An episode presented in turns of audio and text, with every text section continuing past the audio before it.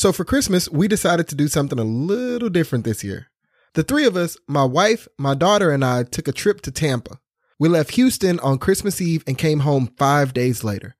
It was an incredible trip as my daughter got to meet her favorite cartoon character at the time, who happens to be Elmo, and she got to ride a theme park ride solo for the first time ever. And even though travel can be expensive, the purpose of this episode is to show you that it doesn't have to be. The total cost of just the travel for the three of us was only $22.40, which was essentially the taxes on our flights.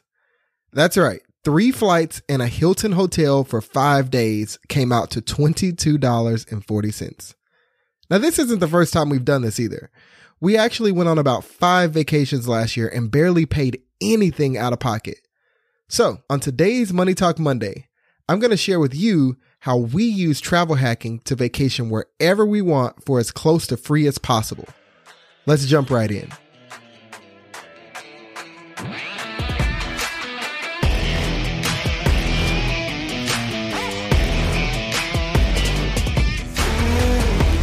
All right, so first things first, travel hacking is basically using rewards to make your travel expenses as close to zero as possible. I say close to zero because at the end of the day, like I just talked about, you'll most likely have to pay some kind of taxes or fees, especially if you're flying. For example, when we travel hack a domestic flight, we usually pay about $11.20 per person, and that's round trip. Now, there are two common ways to start travel hacking. The first is signing up for hotel and airline loyalty programs, and the second is utilizing credit card reward points.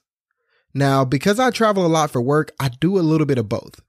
I pay all of my work expenses like travel and entertaining my clients on a personal credit card, which gets me the credit card reward points. And when I travel for work, I usually stay at a Hilton hotel. This Hilton brand loyalty has gotten me to the point of being a diamond level member with Hilton, which gives me a few extra perks and lower nightly rates. But unless you're like me and you practically live in hotels, building your points through loyalty programs can take a lot of time. But even still, loyalty programs are a great way to build points so long as most of your focus is on one brand at a time. Now, that doesn't mean you don't have an account everywhere though. So even though I'm a diamond member with Hilton, I do still have loyalty rewards accounts with every major hotel chain and every major airline. And that's just in case I need to stay somewhere else for some reason. And I mean, the perks are nice too. I mean, sometimes it's a free check bag with an airline, and sometimes with a hotel, it's a discounted night, or maybe it's just a free bottle of water and a snack at check in. And whatever it is, I love my little loyalty program perks. They're really cool. But as I said, it does take some serious travel to really move the needle with just loyalty programs, which is why today I'm going to talk more about building credit card reward points. Now, before you get all excited, I gotta lay down some ground rules. You probably shouldn't be playing around with credit cards for the rewards if you have consumer debt like car loans, balances on other credit cards, and student loans that need to be paid off you should probably pay that stuff off completely because trying to juggle all those monthly payments and hit the minimum spend requirements is often a recipe for disaster. And oftentimes you can find yourself deeper in debt than you already are. Now, you also shouldn't use this strategy if you don't have any type of spending plan for the month. The key to effectively and efficiently travel hacking with credit card rewards is to only use the credit card for things you already buy. I don't want you to increase your spending or buy things you don't need in order to get the points. Spending more to get a reward totally defeats the purpose because it diminishes the return you're going to get. Because again, you're spending extra money that you wouldn't have spent. So you need to only be able to buy the things you were already going to buy in order for it to truly be free or as close to free as possible. Also, if your score isn't at least a 700 or just like right there at it, using credit card rewards for travel hacking probably isn't the best method for you either. I mean, at the end of the day, you may not get approved for a lot of the cards with the high point bonuses if you aren't anywhere near that 700. And finally, if you're planning to buy a house within like the next year, it's probably best to stay away from this method because you'll be opening up new cards and that can actually mess with your loan application. So those are a few of my rules for travel hacking. Now let's talk strategy. And I mean, my strategy is pretty simple. I earn large credit card sign on bonuses after reaching what's called a minimum spend. And then I use those points that I earn to pay for my travel expenses. So, for example, some cards offer 50,000 points for spending $3,000 in three months. Once I hit the $3,000 spending requirement, I get the 50,000 points. So right now, I know 50,000 points can get me pretty close to $800 in travel if I'm flexible with the dates and locations. So that's pretty close to about a 30% return, which is far better than the 1 to 3% most people talk about with their credit cards. Now, because I'm married, we actually get to do this twice for each card by applying separately. So that's one card for the two of us, and that can be over $1,500 in free travel. And because my daughter is still under age two, she actually flies for free. So I know what you're thinking now. How do I know which cards to sign up for? Now, the recommendations I'm going to give you are strictly my opinion, and this is based on the cards that I've actually used and how my household functions.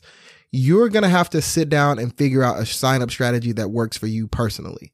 But first things first, we always build a plan for where we want a vacation.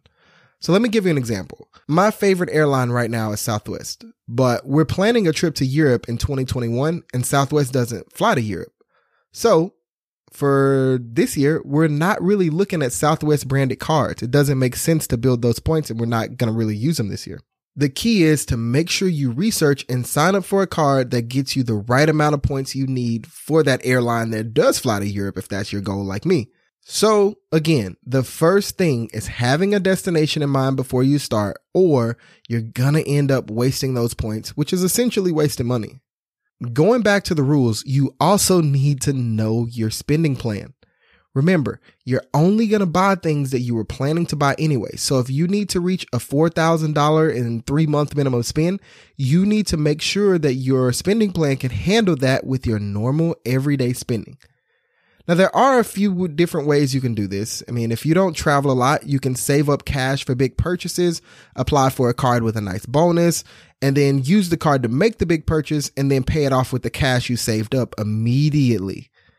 We did this when we bought our new living room furniture, and we're also in the middle of doing this with new flooring.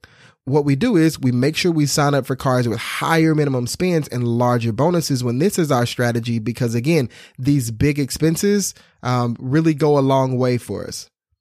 The other method is, I mean, if your normal monthly expenses can cover a minimum spend, you just need to get the card, then change any monthly payments over to that card until you hit the minimum spend. It's really that simple. I've done both of these strategies and they both work. So that's how knowing your spending plan can help you. It's either going to help you save up for a big purchase and use the card for that, or it's going to help you determine how much you can actually afford on a monthly spend. So for us, we started with the Chase Sapphire Preferred card. I'll be sure to link to that in the show notes if you want to check it out. But the reason we did that was because it had a great bonus of 60,000 points at the time, and the minimum spend was attainable for us at, I think it was like $4,000 in three months. So for the two of us, that was 120,000 points just for using the card on things that we were already buying, like gas and groceries and some other bills. I also love how Chase Ultimate Rewards lets you transfer points to most of the major airlines and hotel chains without any penalties or anything like that. So we weren't just locking in those points to, you know, a specific branded hotel or a specific airline just yet. Also, Chase has this thing called a 524 rule, which means that you can only get five credit cards in a 24 month period before Chase starts declining you on your application, regardless of your credit score.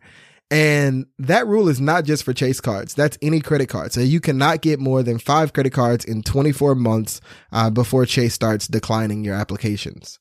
So knowing that, we wanted to knock out some chase cards first. And around this time last year, Southwest ran a promo that got you the coveted companion pass for the remainder of the year if you hit the minimum spend. And because again, it was just the companion pass, there was really no need for both of us to apply. So for this one, I really let my wife sign up for it. Now, this just so happened to be at the same time that our dishwasher and our built-in microwave died. So we applied for the card and we bought the dishwasher and the microwave and we just went ahead and replaced the stove and got a full set um, on that Southwest card, which is still a Chase card. And so that got us the companion pass. And what the companion pass does is it lets one of us fly for free with the other person. So as long as my wife bought a ticket, I got to fly for free with her. We also got like 30,000 points, I think, uh, plus the normal points that you get from just the spending. Now, again, because I travel a lot for work and stay at Hilton's, and I knew FinCon, which is a bloggers conference, was at a Hilton hotel, I did sign up for a Hilton Honors Amex card. Now, I did the normal spend, which I think at the time was like $2,000 in three months, and I got 125,000 Hilton Honors points, which covered our Tampa trip for the most part. Now, with that card, I also get 12 times the bonus points when I stay at Hilton's. So even though I use the bulk of the bonus points that I earned from the, the minimum spend, I still have hundreds of thousands of Hilton points to cover, you know, a, a bunch of other stays because when I use this card at Hilton's, I get 12 times the points. And so again, being a diamond member, I get the cheaper rates, but then having this Amex, I get 12 times the points as well. So again, that's just the power of knowing where you want to go, which airlines and hotel use you'll use and all that stuff before you ever start applying for cards. Now, that's pretty much my strategy. I mean, it's very simple for me. I find the cards that work for what we want to do and I look at our spending plan, make sure we can handle it. I sign up and I do our minimum spend on them. And I'm going to be sure to link to all of those cards that I mentioned and the ones we used last year in the show notes, which you can find at winningtowealth.com slash MTM6. Now, if you want to start travel hacking like this, I'd love it if you'd use the links in the show notes um, because it does give me some bonus points as well at no cost to you. And again, you can find that at winningtowealth.com slash MTM6. But that's how we got our start with travel hacking. And we're looking to build on that even more this year as we do research on uh, different options for our long European vacation that we're planning next year. I'm I'm really looking forward to kind of sharing that journey and that process with you and some of those numbers and totals and all that stuff. But I think estimating this Tampa trip, I think we saved like 600 and something dollars on the flights and I think the hotels was another like uh six five six hundred dollars so all in we saved at least eleven hundred dollars probably closer to about twelve hundred bucks on this so if you have specific questions on how you can get started with travel hacking, make sure you swing by the neighborhood, which you can find at winningtowealth.com slash neighbors. For those of you who are new, the neighborhood is the place for all of your financial questions and comments. And again, you can find that at winningtowealth.com slash neighbors. Also, this is a free show. So if you'd like to support in some way, all I ask is that you share your favorite episodes with your friends, either directly or on social media. Again, the show notes with the cards I started travel hacking with can be found at winningtowealth.com slash MTM6. That's winningtowealth.com slash MTM6. Thanks again for listening to another Money Talk Monday, and we'll talk soon.